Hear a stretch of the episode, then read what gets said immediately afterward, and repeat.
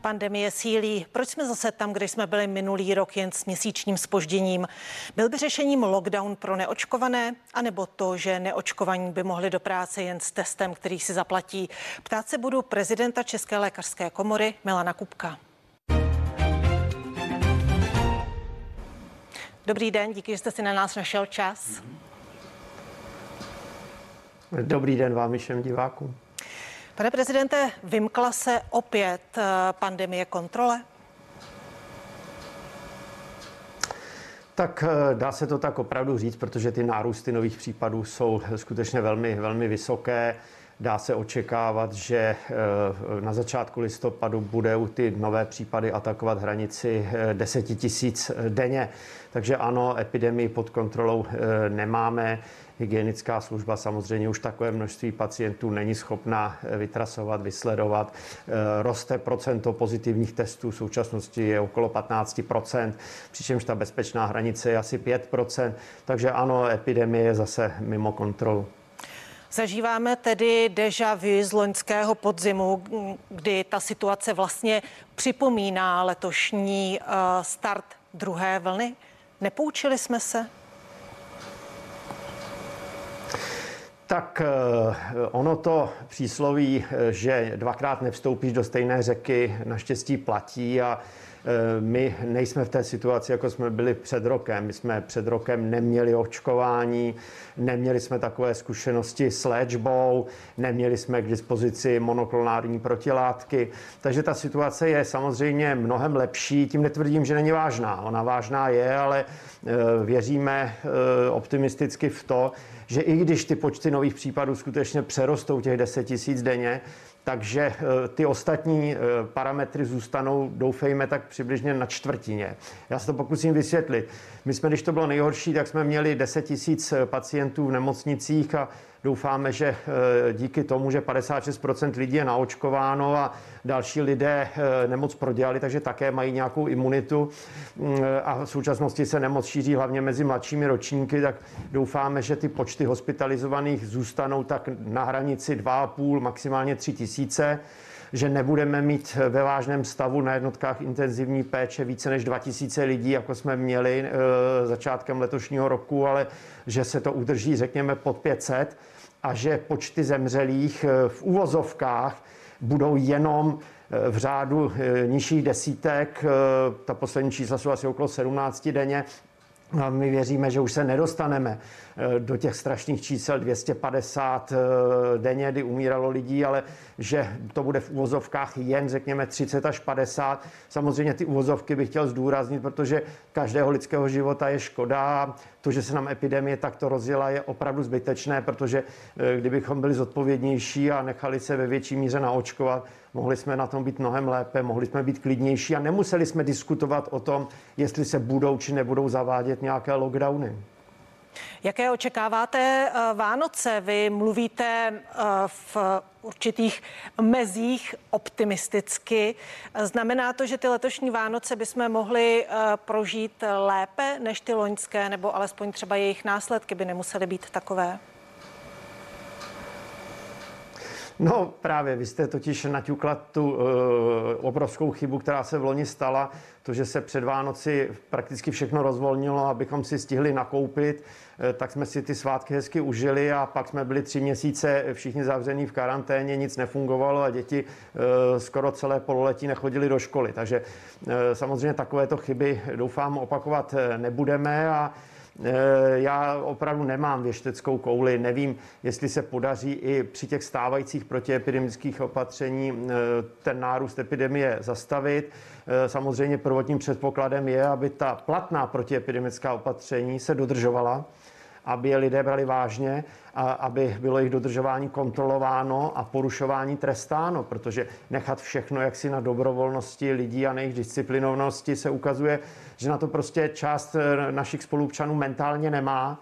V současnosti máme naočkováno 6 milionů lidí, kterým bych chtěl všem poděkovat, protože oni se zachovali zodpovědně ke svému zdraví, ke svým známým, přátelům a k celé společnosti, ale pak máme dva miliony lidí, kteří prostě se naočkovat nenechali, nechovají se zodpovědně a je třeba teď vyvíjet jaksi nátlak na ty lidi a tlačit na ně, aby se také nechali naočkovat, protože opravdu nic jiného než očkování nás covidu nezbaví.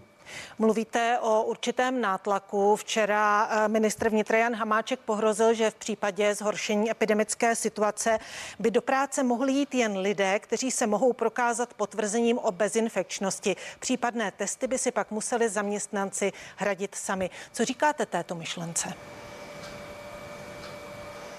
Tak to je tuším italský model v Itálii, to myslím platí, nevím jestli úplně pro všechny zaměstnance, ale Itálie samozřejmě prošla bolestnou zkušeností, přišla, prošla tou eh, bolestivou zkušeností o tři čtvrtě roku dříve než my, ale eh, nakonec eh, v tom finálním součtu jsme zatím my dopadli hůř, to znamená počet zemřelých na počet obyvatel a počet případů na počet obyvatel jsme měli vyšší než Itálie a Italové to prostě berou vážně, ale já si myslím, že teď je třeba hlavně začít dodržovat a vynucovat eh, dodržování těch platných protiepidemických opatření.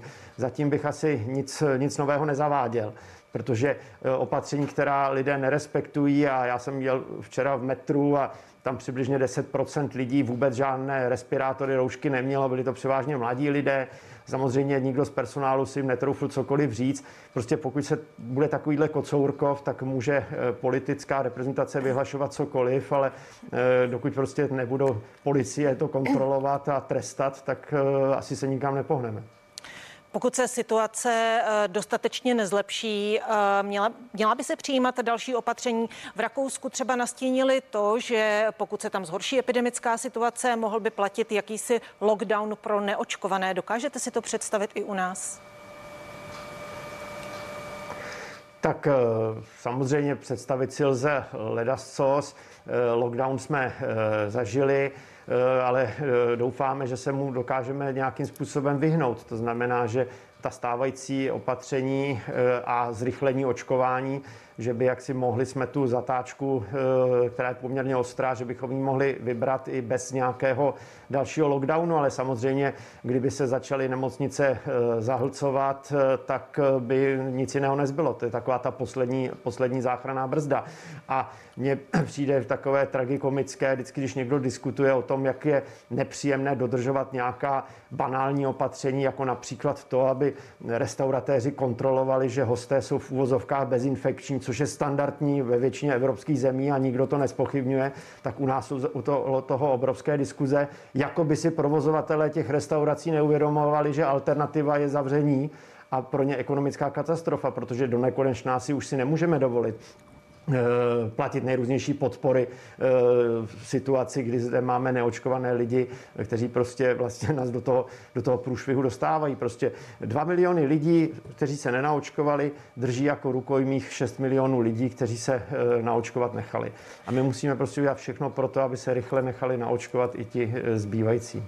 Právě proto se ptám na to, jestli by třeba ten lockdown právě pro neočkované nebyl jistým řešením. Tak je to samozřejmě, je to samozřejmě forma nátlaku, pokud nebudou stačit ta stávající opatření. Eh, když eh, uprostřed léta pan ministr Vojtěch eh, vystoupil s těmi plány na to, že se zkrátí platnost testů, na to, že se nebudou hradit ty testy, které slouží jako, jako vstupenka do hospody na koncert nebo ke kadeřnici, tak jsem ho podpořil. Bohužel před volbami politici zase ztratili odvahu a jak si ta opatření eh, nezavedli. Eh, můžete říct, že je teď pozdě, vždycky je lepší pozdě než nikdy. Ukazuje se, že část lidí se takto přesvědčit nechá a před některými očkovacími místy se zaplať pámbu zase tvoří fronty. Ale ten hlavní problém náš, což je 400 tisíc nenaočkovaných seniorů ve věku 60 plus, Eh, tak eh, tento příliš neřeší, protože tam eh, týdně ubývají tak 2-3 tisíce lidí, kteří se nechají naočkovat. A to je strašně málo, tak to bychom je při jednoduchém počítání očkovali až do příštího léta. Takže to je náš největší problém. Jsou to prostě seniori, kteří se odmítli nechat naočkovat. A když už zde máme tuto skupinu, tak je určitě dobře, že máme dostatek očkovacích látek a že se mohou nechat přeočkovat tou třetí posilující dávkou ti lidé, kteří mají zájem zodpovědně své zdraví chránit. Když se zastavíme teď u testování ve školách, protože 1. a 8. listopadu se vrátí testování do některých škol, do těch eh, v nejpostiženějších okresech. Přišlo to testování včas, nemělo to přijít dřív? Tak určitě přijít dřív mělo a hlavně se je třeba používat kvalitní testy. Prostě eh, nějaký samotest nějakým, eh, nějakým nespolehlivým testem eh, dává výsledky spíš zavádějící. Já si dovolím použít příklad. Údajně kvalitní test paní Kostková, Stardance v sobotu, negativní, neuplynou ani dva dny a ten test je, je pozitivní. Prostě ta situace se může velice rychle, velice rychle měnit a používat nekvalitní testy je spíš zavádějící. Já jsem byl vždycky zastáncem spíše toho, aby se používaly testy PCR, aby se dělala ta takzvaná metoda půlování, že se tedy nejprve ty vzorky spojí. Když vám vyjde ten spojený vzorek negativní, tak jsou všichni lidé negativní. V případě pozitivity by se dovyšetřovaly ty jednotlivé vzorky. Také to umožňuje sekvenaci těch vzorků, abychom e, včas zachytili případně zase nějakou e, nepříjemnou a nebezpečnou e, mutaci. Ale Jak jistě jsou lepší to... nějaké testy než žádné. Jak se díváte na to, že vlastně se bude testovat v okresech, kde byla překročena hranice 300 eh, nově nakažených na 100 000 obyvatel? Eh, přitom mezioborová eh, skupina MESES doporučovala to testování už při 100 nově nakažených na 100 000 obyvatel. Není ta hranice příliš vysoko? Tak já odborníkům ze skupiny MESES důvěřuji. Česká lékařská komora s nimi spolupracuje. Eh, takže eh, ano, já se stotožňuji s tím jejich eh, doporučením těch 300, to je prostě zřejmě nějaký, nějaký kompromis, možná ekonomicky, ekonomicky daný, že ty testy prostě jsou drahé, možná, že nejsou. Tohle já nevím, protože tím, jak nejsem členem žádného orgánu, který by jaksi mm, epidemii se snažil mm, tlumit, tak eh, nemám všechny informace, takže nevím, nevím, co k tomu vedlo, ale kdybychom řekli, že půjdeme nad hranici 100, tak je to samozřejmě celá republika, protože eh, celorepublikový průměr je teď asi, asi 200, takže e, skutečně ta situace dobrá není. Říká můj dnešní host, kterým je prezident České lékařské komory Milan Kubek. Vy už jste lehce nastínil eh, situace v nemocnicích. Jaká v současnosti je? Leží tam vlastně s covidem 1055 eh, lidí. Zvládnou to nemocnice? Ustojí to líp než loni, kdy byly přetížené?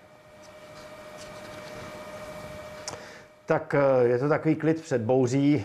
Ono ten obraz eh, v nemocnicích je pohledem zpátky do zpětného zrcátka na to, jak vypadala epidemie, řekněme, před 10-14 dny, protože vždycky nějakou dobu trvá, než eh, ten člověk, který se nakazil, onemocní a než se dostane do, do nemocnice. Takže je matematická jistota, že ty počty porostou, ale eh, vzhledem k tomu, že v drtivou většinu těch hospitalizovaných tvoří neočkovaní, tak eh, se dá odhadnout, že opravdu by ta katastrofa neměla být taková, jako byla před rokem. A já optimisticky doufám, že se zastavíme na čtvrtinových číslech, tedy že nebudeme mít 10 tisíc hospitalizovaných, ale třeba 2,5-3 tisíce. A na těch jipech, že nebudeme mít 2 tisíce lidí, ale že se to vejde eh, do 500 a že díky také tomu, že máme k dispozici ty monoklonální protilátky a já bych chtěl využít tuto příležitost, abych vyzval všechny, kdo onemocní covidem, nebo pokud jsou to lidé, kteří jsou hodně rizikoví, eh, tak najednou zjistí, že byli v nějakém tom velmi úzkém rizikovém kontaktu, tak aby neváhali, kontaktovali svého lékaře, protože eh, mohou být zasláni na aplikaci těch koktejlů monoklonálních protilátek. To je vlastně infuze, je to hodinka na kapačce a eh, skutečně ten efekt je, já nechci říct, že zázračný, ale opravdu to funguje. Takže to je další nástroj, který máme k dispozici a který jsme k dispozici neměli a může to zabránit tomu, aby se část lidí do nemocnic nedostala. Některé nemocnice už eh, přistupují k odkládání výkonů, jak eh, řekl ministr zdravotnictví Adam Vojtěch. Máte přehled o tom, eh, v jakém je to množství? Tak eh, říkám, takzvanou radu pro řízení nemoci COVID-19, když jsem byl členem, pan ministr Vojtěch po svém opětovném nástupu na ministerstvo zrušil. Takže já eh, detailní informace nemám, ale co vím od kolegů, tak eh, nemocnice se připravují, začínají odkládat plánované výkony, protože prostě musí mít vyčleněnou kapacitu pro pacienty s covidem a zároveň na zachování té neodkladné život zachraňující péči ale věříme, že prostě nebudeme v takové situaci, jako jsme byli e, počátkem letošního roku, kdy jsme prakticky neřešili nic jiného než COVID a e, to k tomu snad, snad nedojde, ale ukazuje se, že i prostě ty dva miliony nenaočkovaných nás potrápí. Jak zajistit to, aby uh, očkovaní lidé vlastně nedopláceli na neočkované tím, že se zahltí nemocnice, jak vy jste říkal, především neočkovanými lidmi a ti očkovaní budou zase vystaveni tomu, že jejich operace se budou odkládat o několik měsíců a tak dále. Dá se to zajistit? Tak eh, musíme jenom doufat, že prostě ten počet naočkovaných lidí bude dostatečný eh, na to, aby k tomu nedošlo. Já říkám, jsem opatrný optimista, věřím, že se to podaří, ale přesto samozřejmě k omezování té zdravotní péče dojde a těch lidí je mi líto, protože to jsou ti lidé, kteří eh, se naočkovat nechali, eh, snažili se chránit, chovali se zodpovědně a prostě jak už to v životě bývá, zase to ti slušní lidé prostě odnesou. Proto podporuji veškeré formy nátlaku, které směřují na lidi, kteří se očkovat nenechali a já za sebe jsem přesvědčen, že do budoucna bude stejně očkování proti covidu povinné, minimálně v Evropě. Eh, protože si nemůžeme dovolit eh, další roky opakování podobných krizí, eh, v jaké v současnosti se zase nacházíme. Jaký je tedy váš názor na povinné očkování? Případné povinné očkování, například v některých profesích? Mm-hmm. Tak z čistě medicínského hlediska by samozřejmě bylo ideální a nejjednodušší, aby očkování bylo povinné. Máme dostatek vakcín, vakcíny jsou bezpečné, vakcíny fungují. Rychle bychom dostali epidemii pod kontrolu a COVID by se skutečně stal tím, co si přejeme, prostě běžnou respirační, respirační nemocí. E, co se týká těch jednotlivých e, profesních skupin, ano, je to trend, e, řada zemí tomu přistoupila, Kanada, některé státy v USA, Itálie, Francie. Eh, jo, asi to, asi to bude trend. Eh, hovoří se o zdravotnících a zaměstnancích v sociálních službách.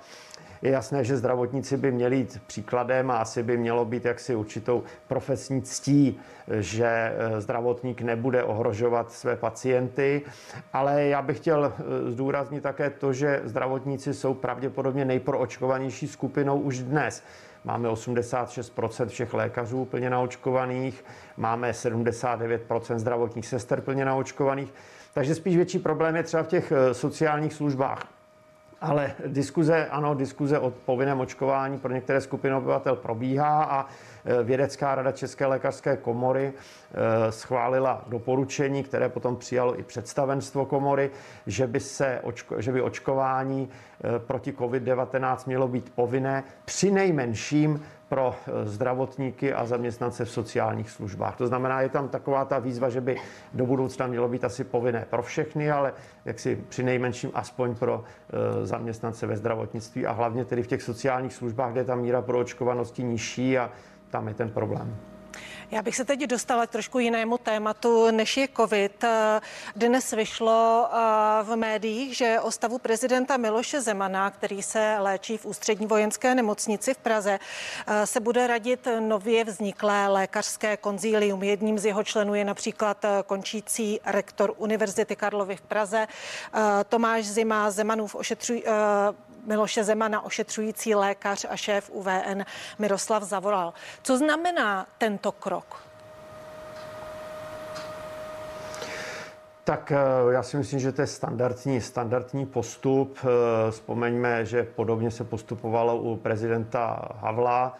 který byl také těžce nemocný a lékařské konzílium neznamená nic jiného, než to, že se prostě radí eh, skupina eh, odborníků z různých oborů medicíny, případně několik odborníků ze stejného oboru. Prostě i v medicíně platí to, že víc hlav eh, víc ví a je to asi standardní, standardní postup. Je to také takové určité rozložení zodpovědnosti, aby tu zodpovědnost nenesl pouze jeden jediný lékař, takže ponese ten, toto, toto lékařské konzílium. Takže ten postup je standardní. Pokud je to standardní postup, proč nepřišel dřív? Protože prezident Miloš Zeman už je v nemocnici nějakou dobu.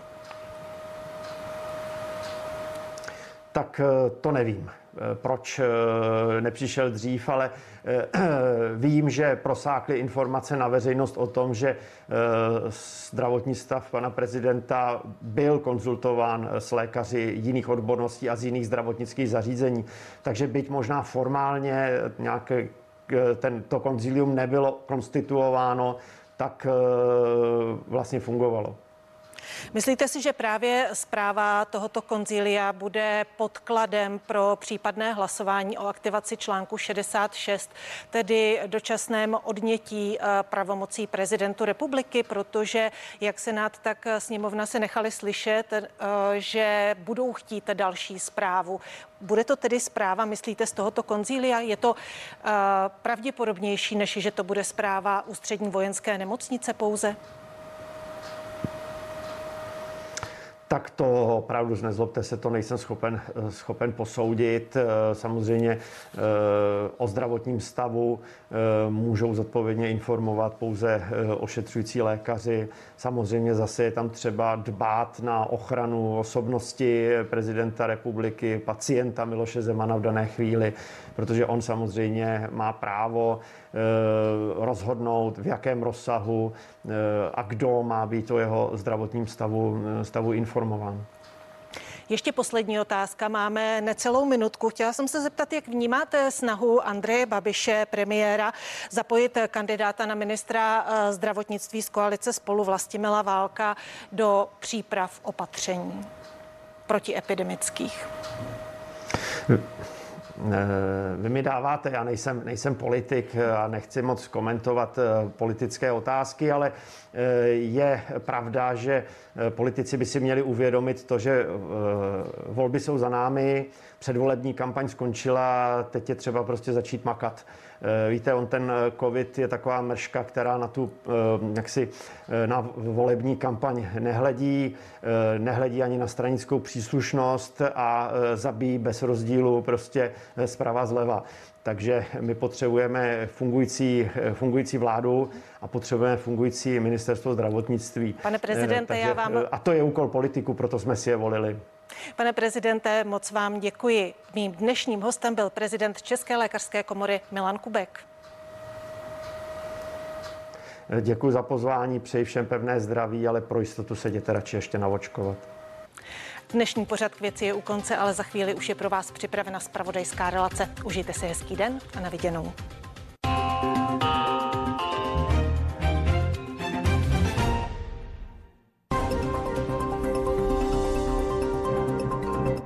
Nový den, to je ranní spravodajský blok na